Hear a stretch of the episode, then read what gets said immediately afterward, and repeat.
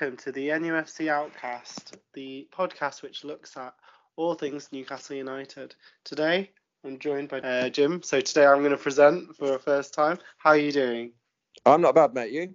Yes, I'm good. I'm I'm good. I mean, a bit sad the football season though over now. Over summer, what are we going to do? I know we've still got two European Cup finals to, to come, but still, uh, yeah, a bit sad the football season's over. But let's uh, talk about the last game of the season. Um, we went to Craven Cottage, and in typical end of season results, where there's not much on the games, t- teams tend to be a bit looser. And Newcastle recorded a 4 0 win. What were your thoughts on this amazing achievement to beat Fulham 4 0, especially considering we drew 0 0 with them earlier in the season?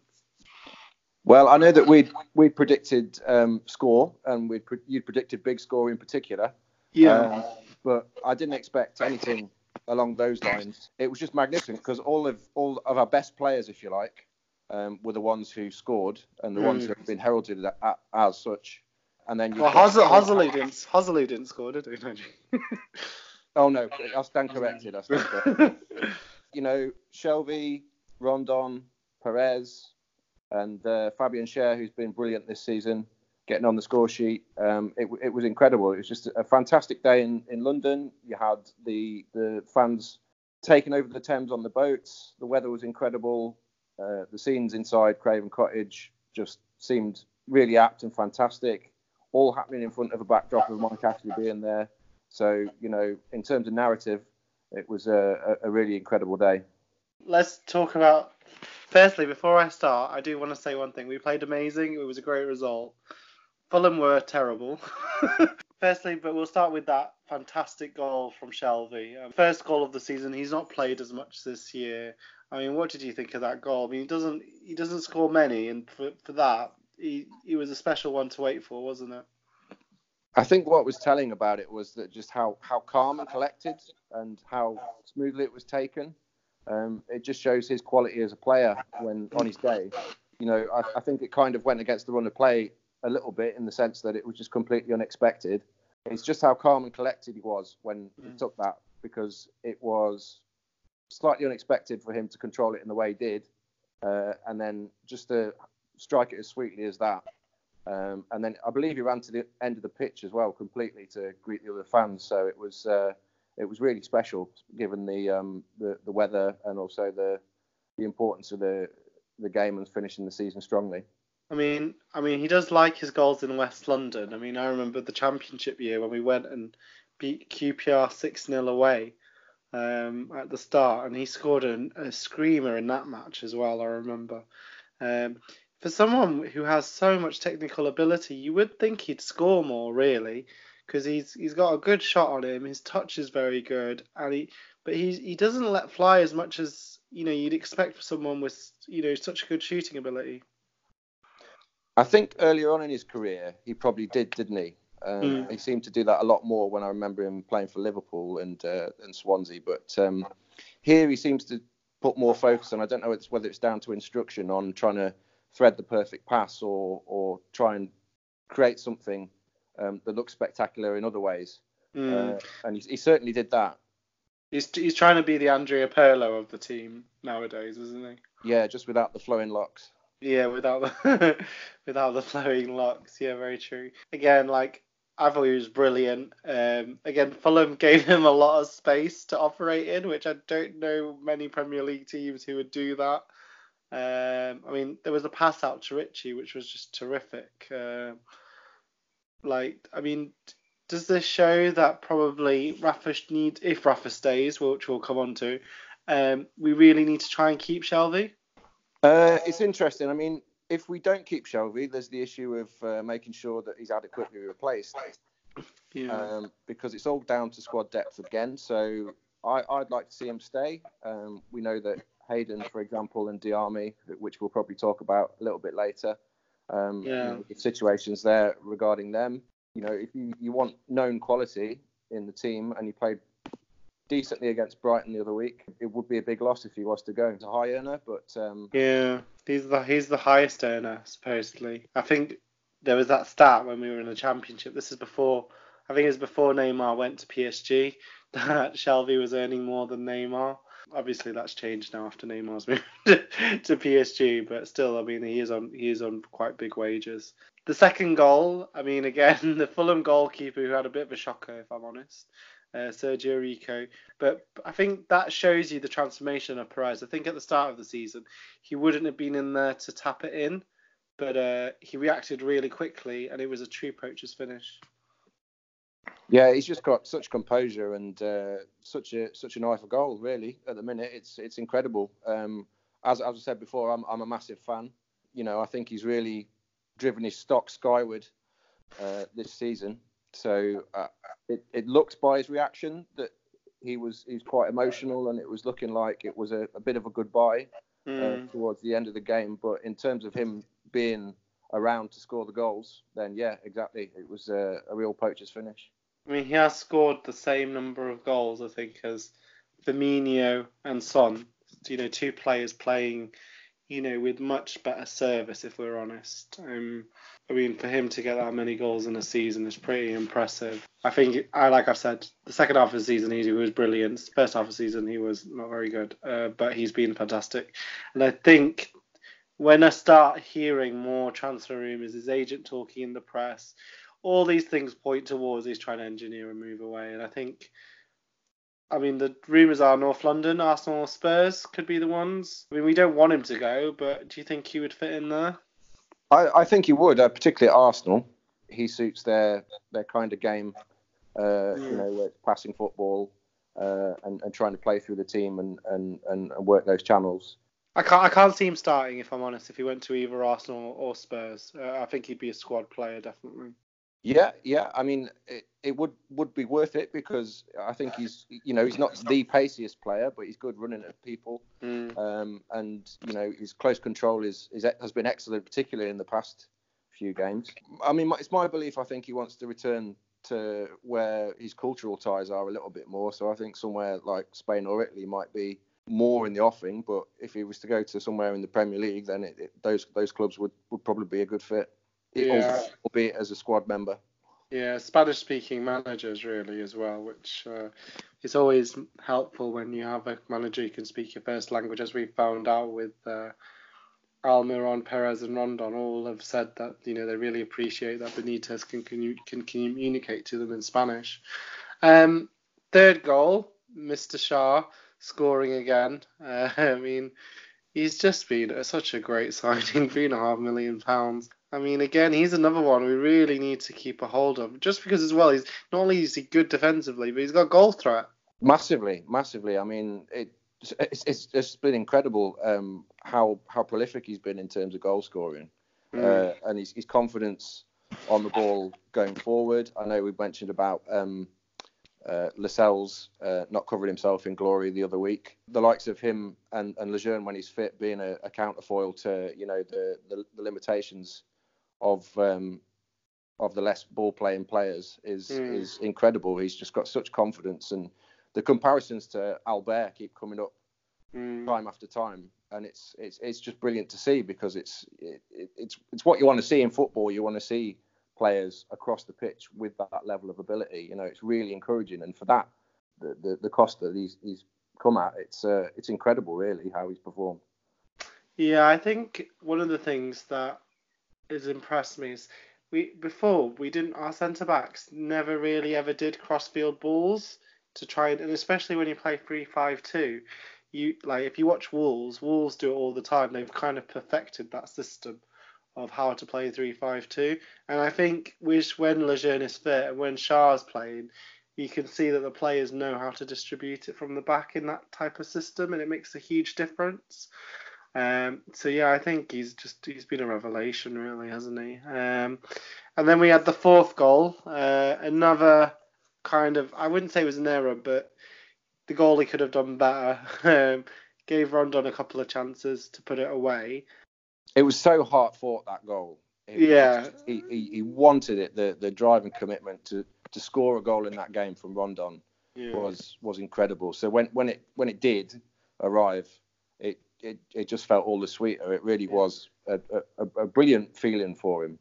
Um, I think I think the last minute goals as well, especially when you're winning and then you score another one just to end it, just makes you feel that little bit more better, isn't it? absolutely.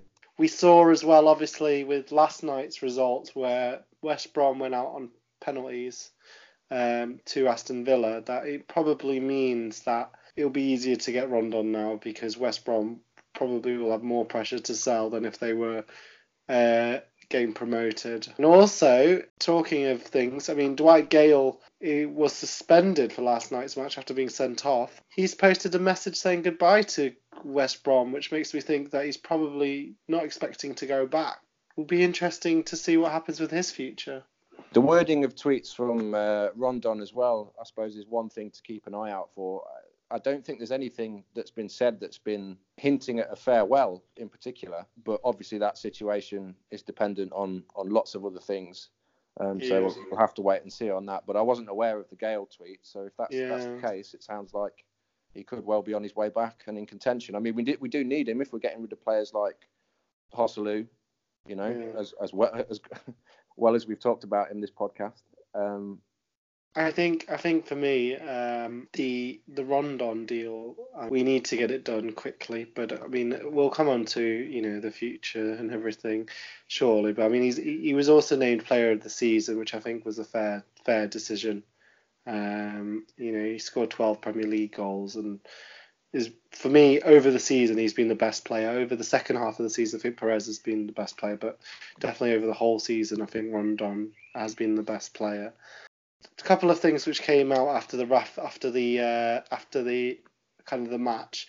We saw firstly Rafa again saying he's going to have this meeting uh, with Mike Ashley in the next few days uh, to clarify things, and we should we should know soon. When would you expect an announcement regarding his future? Because, like, if you look at Brighton, they like literally waited a whole day and then they sacked Chris Hughton. Do you think we could hear something from the club maybe in the next week or so? well, I think it's really interesting that Rafa himself put a 10 day time frame Mm. on things. So, you know, he's a canny political operator. They'll be beholden to that to an extent. Apparently, according to reports from the Chronicle and people like Mark Douglas, it's expected that there's a meeting as soon as tomorrow. I don't think that people are entirely sure about that. You know, it could go to the wire in terms of the the 30th date, obviously when Rafa's contract expires. But I do think that that placement of a 10 day time frame um, has, has, has put pressure somewhat on getting this sorted. I mean, it's it's it's ridiculous, really. Um, you know, you're talking about the the Rondon being named Player of the Season, um, despite not being our player, and not being sorted, uh, and then talking about the managerial situation, given uh, what happened against Fulham in front of the owner. It should just be a no-brainer at this point. What goes on? There's a, there's a lot of lot of talk about um, having balance and compromise, and I'm, I'm I'm really interested to hear what they mean by that when they say um, that Rafa needs to compromise as well as uh, Ashley doing it. But f to my mind, everything that Rafa does that that requires compromise apparently is done for the good of the team and the good of the club, whereas um, you know from the other side of things, what what what's their priority? You know, at this stage, get Rafa sorted, get the deals that need to be done sorted, be it Rondon or others, and that can only be good for the team. Yeah, the thing for me with with Newcastle is, you know, they do a lot of press releases. When they do do press releases, you hear a lot of spin. Now, for me, spin is when people are they're not sure of the intentions of the club or they're not sure. So they're undecided and the idea of you know these messages where they're saying Rafa needs to come to be more compromising people need to be more patient all these things you know that spin works when you haven't for 10 years been saying been lying to you what they really i personally wouldn't put out statements like that if i were them. It's better for them not to say anything to be honest because everybody knows what they're trying to do. They're trying to put pressure on him. They're trying to say oh you know we tried our best to keep him. But like we all know that i'm sure rafa would could be paid much much more. It's, this isn't about money. It's all about ambition. Yeah, so that was one thing which has come out of the game. The other thing was I don't know if you saw the story about Uh, basically, when Newcastle were at the bottom of the league earlier in the year, no wins in ten, uh, Mike Ashley had this famous meal uh, happy was it happy happy hour meal or something for 9.99 um, and at this meeting with the players uh, he stated that he would take them you know if they stayed up he would take them to las vegas. Um, supposedly after the match he's gone back on that statement and said oh no um, you know he's he to be fair the story is that basically he said I'll, I'll pay you in advance on your bonuses. So the bonuses will come earlier and so forth. I mean again i mean not setting a very good precedent is it? It's just so odd. I mean that was the same meal where there were uh, fans outside and he was uh, allegedly flicking v signs at them uh, in the same episode so that following on from that that was it just completely bizarre to start with uh, I, I, just find it really strange that he, he just seems to say these these really token things, and it's the, the same with uh, you know all the, the stuff he was saying about responsibility being at his door, and you know whatever Rafa wants, Rafa gets. Mm. These, these, phrases that just seem to tumble out, and, and, and things that seem very unplanned and, and very spur of the moment that seem really easily reneged upon or or, or, mm. or, or abandoned. I, I, he's a, you know, I know he's a um, we we all question his methods, but he's a very strange man as well. mm. I mean, one of the things I mean, I read. I don't know if you've read the Kevin Keegan autobiography. Um, I yes. read it. Yes, and like one of the statements in there, which like I kind of like, whilst obviously they had huge agreements and everything, the reason, the main thing Kevin Keegan wanted to know was why did you employ him in the first place? like, why why go to all that trouble, pay him, you know, coax him out of retirement, tell him, yeah, we're gonna do this. I want you to do this. You need to. We're gonna spend this, this, this, and then go back on it. Why not just go for, you know, it just it's just he says big things, but then he changed. It seems to me that he changes his mind very quickly, and that you know, he makes some decisions and then he'll just he'll go back on it very quickly and it's just that's why I again with the Las Vegas thing that he has said something and then he's just decided oh actually no I'll just pay them their bonuses um, I just I just think it's better for him to just there's no point making a promise if you're not going to fulfill it so but I guess that's the story of his legacy basically I um was watching something popped up in my feed, which was the uh, Kevin Keegan commentary that was on BT. Uh, might have been BT Sport or ESPN, which was about um, working with him and Derek Llambias. Oh yes, I've seen this. Yeah. And it was just about the you know extent to which you can you can't work with these people, you can't trust what they say. Everything's either seems to be carefully planned spin on one hand, or just complete you know throwaway flotsam, depending on what Mike Ashley says or thinks at any one time. He sees these decisions like Rafa and um, Keegan before him. Uh, you know, he sees initial boosts of, of PR, which will look good in the short term, but then doesn't really think about the the implications of that beyond yeah. that. You know, he wants to just get the easy win and then then stick to his methods. I think, uh, and and as we know, it doesn't pan out like that some of the decisions. I mean, reading that book about Keegan, I mean, they bid for Bastian Schweinsteiger, which, like, as a football fan, like, I'm I'm a Newcastle fan, obviously, but at the time, Bastian Schweinsteiger was like one of the biggest names in Europe. Like, it just again, it just makes no football sense. Just again, like you said, it's just throwaway. Let, let's get linked with Bastian Schweinsteiger. You know, we can't keep James Milner or Charles N'Zogbia, but we'll try and buy Bastian Bastian Schweinsteiger. I mean, it's just it's just incredible. Um, um, so we'll talk about. So we've talked about Shelvey earlier.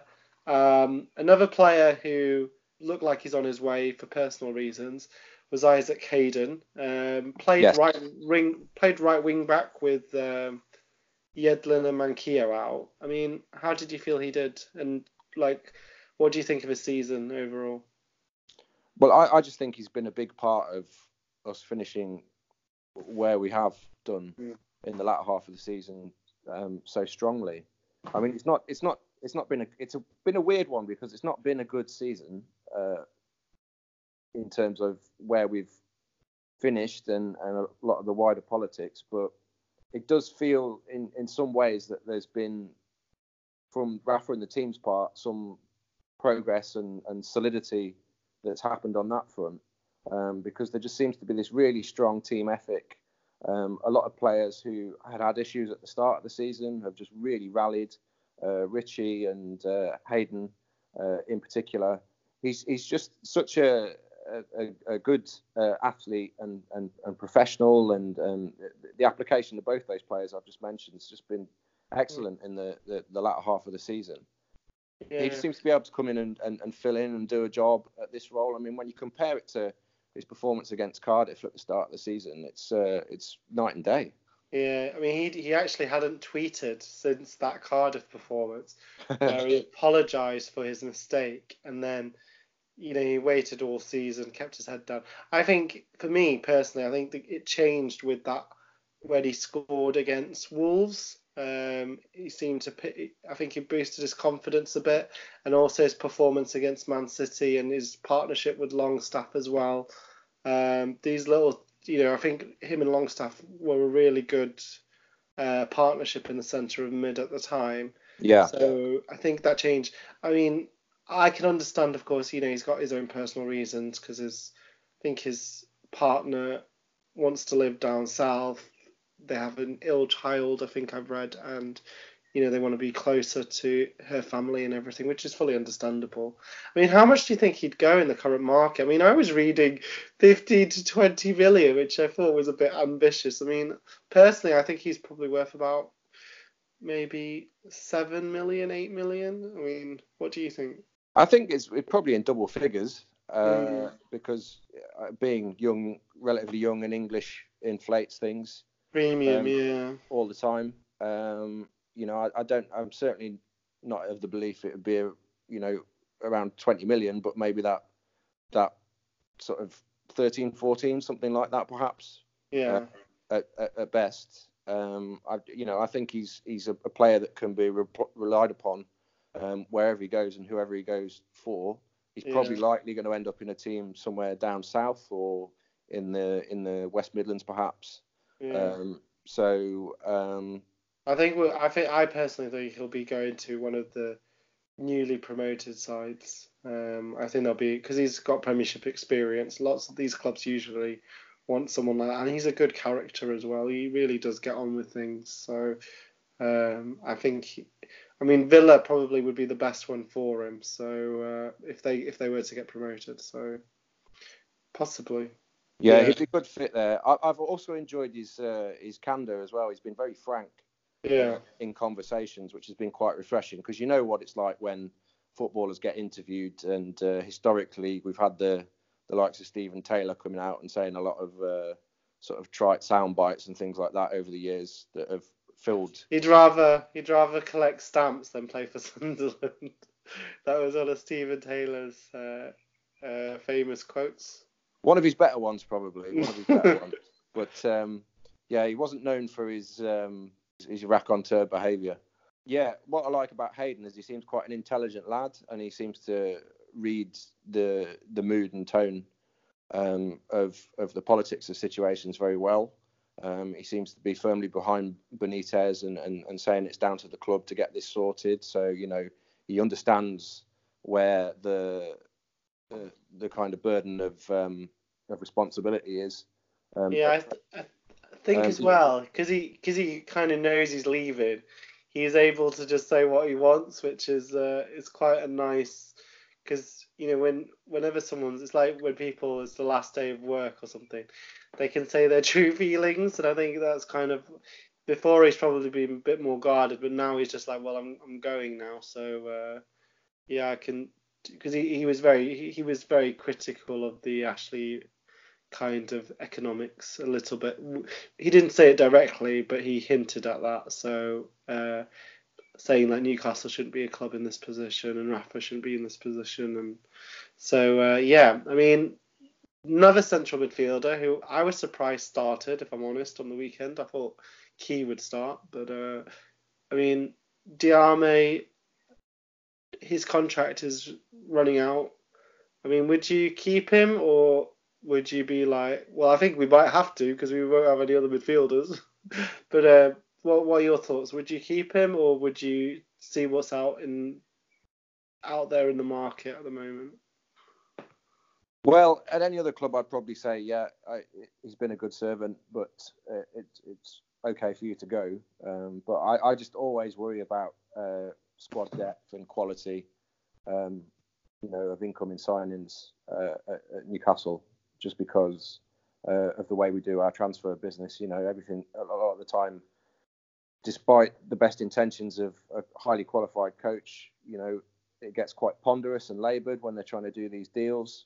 So um, I'm, I'm, sure we would be able to get somebody in who would be uh, adequate um, replacement, but it, it's the ease of doing it and how confident you are in the ability to do that. So um, I've, I've, got mixed feelings. I'm, I'm, I'm sad to see him go, but I understand, you know, that even even with the way the, the, the club works, you know, he's not the sort of player they're looking for. Know what to get some sort of uh, some sort of recompense for, for having having that player and putting faith in that player. But um, yeah, it's um, it's a weird one. I, I, can't I can't see him I can't see him being here uh, anyway, and I think that was a it was an appropriate swan song for him uh, mm. on on Sunday. Yeah, I think I think his age probably counts against him. He's 30, 32 now, and uh, you know he's not been in for the second half of the season. Not been a regular, so you know when they when they're quibbling about uh, whether to sign your, your, player of the season in Rondon for a certain yeah. price. I don't think it bodes well for uh, you know that sort of Modi, yeah, Modi Army. Yeah, I think that's very true. I mean, talking, we've obviously talked a lot about the futures of quite a few players. Um, we now obviously end of the season. We're waiting for this Rafa uh, announcement. I mean, you thoughts on the season overall? I think for me, it's it's a weird season because really we've done pretty well since game 11. um, I think we'd be up in the top 10 really. Um, you know, like finishing in 13th overall. I mean, is that good for Newcastle relatively with what we've got? I think what what's always important to bear in mind is that we've got two thirds of the hierarchy of the club pulling in the same direction, mm. and when you look at it that way, then what's happening in terms of them rallying and and finishing strongly towards the end of the year, uh, that that is a positive. And um, but on the flip side, you've got we've, we've not been confirmed safe until like the last three games. Uh, you've got the likes of Charnley coming out after the accounts and saying that you know it's it's been a good season. Um, so there's a lot there's a lot of rhetoric and there's a lot of um, perspectives to to take into consideration. I think you know I, have I've enjoyed many many aspects of this, and Sunday being uh, a, a, massive part of that. You know it was it was fantastic, and there's been some uh, real feel good results and, and, and goals and moments. You know the Ritchie the Ritchie goal um, against Bournemouth um, being amongst them um, recently.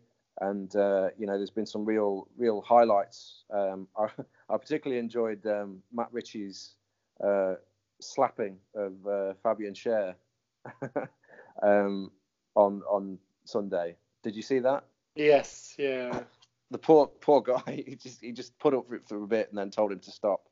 Um, yeah. so, you know, it's been a good season to see like team spirit come back, be be proud of having a manager, be proud of a lot of the players. You know, we've got a fantastic uh, goalkeeper, we've got a fantastic d- defense uh, to be uh, proud of. You know, and the the the, the front options at the minute have been uh, have been working really well together. So that there's there's a this feels like something's being built, but then it's whether that becomes a glass ceiling. I don't know what yet. So it's a it's a really bittersweet feeling at the minute.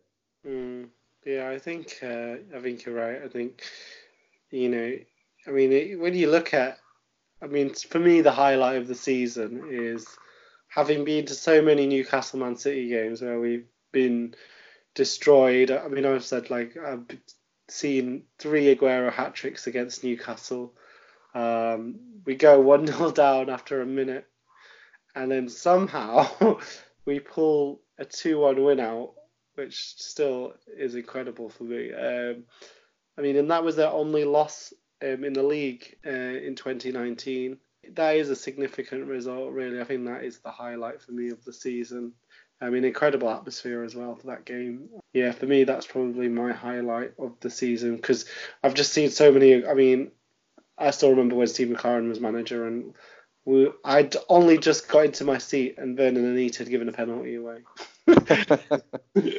and it was, I remember it was like 4 0 down, I think, in 25 minutes.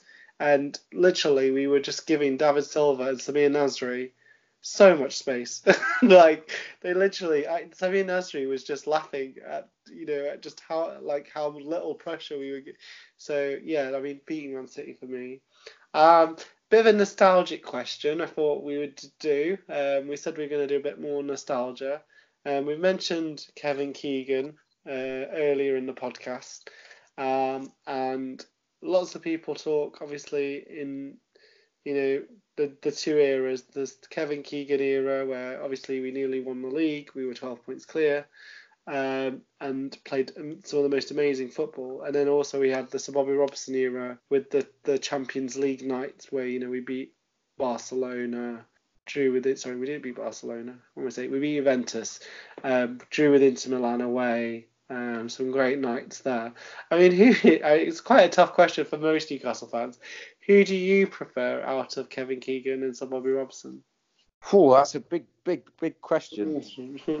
um, I, I suppose I, I, have more of a memory because uh, I was born in 1986. Yes. I have more of a vivid memory of the Bobby Robson era. Um, but I do remember, um, you know, Asprilla and the superb result um, yeah. against Man United and, and going into school the next day. And uh, there's there's a lot of uh, Midlands Man United fans. Um, mm. You know how it is. Um, there's a lot of United fans everywhere. Let's be honest. that's it. Yeah, yeah. But it was it was a, a good a good feeling that day to be able to to, to do that. Yeah. Um, after the, that uh, that victory, but um, the five the five past Michael. Yeah, it's it's a really difficult one because um, I, I think in terms of what's what was nearly achieved, I suppose I have to have to give it to Keegan, mm. um, just because the the narrative of the, the, the, title race to consider with that, and where where we'd come from previously, I think it was a really fantastic achievement. To, albeit I don't remember it quite as well. Um, mm. I, I remember the significance of coming from where we were prior to that and, and, and nearly winning the, the, the, the, Premier League title. Yeah. Um, I think that Bobby Robson was undoubtedly a better tactician, and obviously where he's where he's been, he's he's won trophies everywhere he went. Um, and it was those Champions League nights, you know, particularly the one with the the, the Feyenoord result was was incredible. It's it's a re- really tough one. Um, I recently list, uh, watched the the Bobby Robson uh, film. Yes, uh, I've seen it yourself. Yeah and the, the, the love the love for the club both those people had just just comes through in, in both Keegan's book and in um, that the Bobby Robson uh, film. So you know it's uh, it, you know you look at Rafa now and it's good to have that kind of strength of feeling back again amongst you know players and and uh, and fans as well as the uh, affection the manager seems to have. So you know, it's a it's a nice headache to try and think about, but I think um, ultimately because of what uh, was nearly achieved and, and where we come from prior to that, it's got it's probably Keegan pips it for me. So for me personally, I mean, I found the Keegan era was incredible.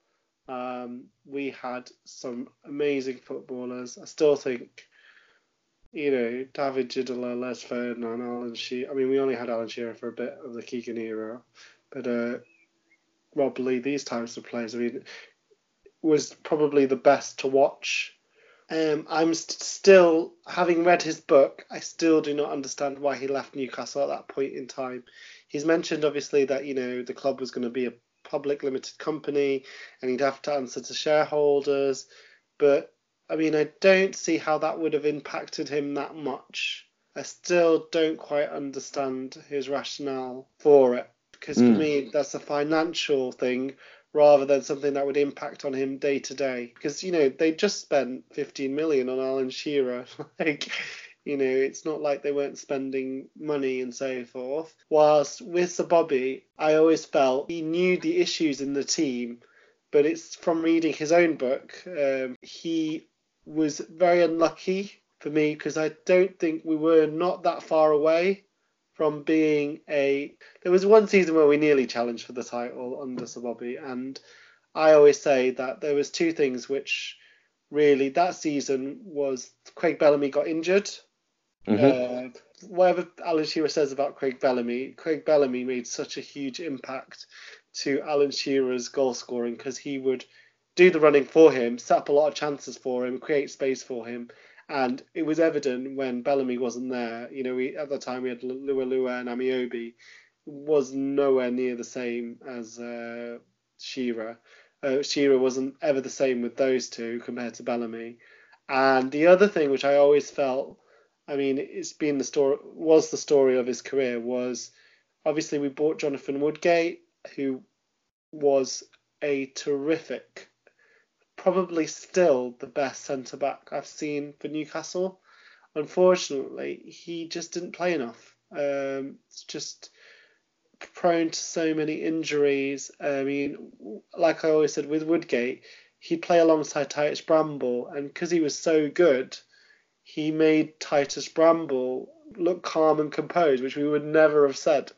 Um, but obviously, when Woodgate was injured, Speak for yourself whenever Woodgate was injured, we went back to being chaotic. And I think if he had been allowed to bring in, because even in his book, he's, you know, that season they started, you know, the transfer window wasn't closed and He really wanted another centre back, um, and he wasn't given it. I also still wonder about the holding midfielder in that in that Bobby Robson team. We used to be very good against the smaller teams we would, you know, score lots of goals, play lovely attacking football. But when it came to kind of the bigger games, we generally were so open that, especially in midfield, and we'd get overrun because um, Gary Speed, Jermaine Jenas, Kieran Dyer, great players, but they're all they're more forward-thinking players. And uh, I always thought that if we'd, I mean, we did buy, he did buy Nicky Butt at the time, who, in my opinion, was a bit of a disaster. But uh, like I do, I always wonder like what would have happened if we'd strengthened those areas? Because for me we were one or two players away from you know being title contenders proper title contenders. So yeah for me Sir Bobby Robson as well I like his character and I can never get angry with him. I could disagree with him but I can never get angry with him.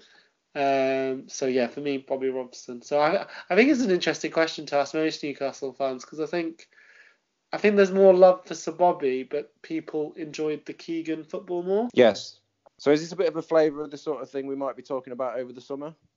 Yeah, I think it's good to because well, it's been a long time. I was watching this video the other day about like some teenagers who support Newcastle, and like they don't remember. Some of them don't even remember the Bobby Robson era. We interviewed like, uh, some people at Chelsea who had only ever known the Ashley era. I mean, at least I have those memories of exciting football. And I'm not criticizing Rafa here. I'll be honest. It's been better the second half of the season, but it's not. It wasn't the most exciting football, and I don't think it's his fault. If he was given proper, you know, proper funds, he'd be able to play the more attractive football. And we are much better defensively than we ever were. Um, I think than a lot of past teams. Um, but the football that under Bobby Robson and Kevin Keegan, I mean, it was just so exciting to watch. I mean, one of the best. I remember we beat Everton six six two, and it was just every single time we went forward, we looked like we were going to score. It is really refreshing because a lot of the times now teams are very organised, very settled, and when you're just free flowing attacking, I think that's why people love watching Man City and Liverpool because they are more free flowing. They attack. When Newcastle were doing it, it was just so, such a joy to watch. And I really hope that Mike Ashley can back whoever the manager is, or some a new owner comes in, because I would love us to play football, you know, like that again. Did you see the rumours of uh, uh, what's be called, be, be, starting to be called the the takeover, which is the the Mexican? Yes, I did see. I have seen that. I think I've always said that when he sells the club, we have to make sure we do our due diligence because you can be in a scenario where I think we you just have to see what's happened at Bolton, where the club got sold. They were told there was this rescue package and it was going to be really good, and you know they, all the problems they've had. I mean, the Sunderland owner has been yeah. here a year, and you know he came in, he was the saviour, he saved them from Ellis Short, and it sounds to me like he's already lost interest and wants to make a quick profit, which again I like. That's why I think you have to be very very careful we need someone who's thinking long term because you know I think Man City have had a, obviously have had the best owners you could ask you could ask for. Same with Chelsea, um, Everton as well. I mean Farhad Moshiri seems really invested. But then you have owners, the Aston Villa owner, Tony Xia, before they sold in the summer, it was the same. Does says a lot of things, does a lot of things, but actually he's looking to sell the club quickly for a quick profit. I mean, I'm hopeful. I would obviously I want a new owner, but I just want us to make sure we do our due diligence before we sell. I mean, Ashley said in the past that he wants to make sure he's selling to someone who could take the club forward. Yeah. I mean, I'm not convinced he wants to do that himself. Yeah. Uh, but yeah, it's uh, it's an interesting debate and perhaps one we can pick up in the summer. So yeah, maybe we should pick it up over the summer. So um, yeah, thank you for joining us on the podcast. Please subscribe on. Uh, iTunes and Spotify, and we'll we'll be here over the summer doing some looking at maybe some of the transfer activity, an update on the Rafa situation, and maybe looking at some nostalgic moments just to remind us of when Newcastle were good. So anyway, thanks for joining us.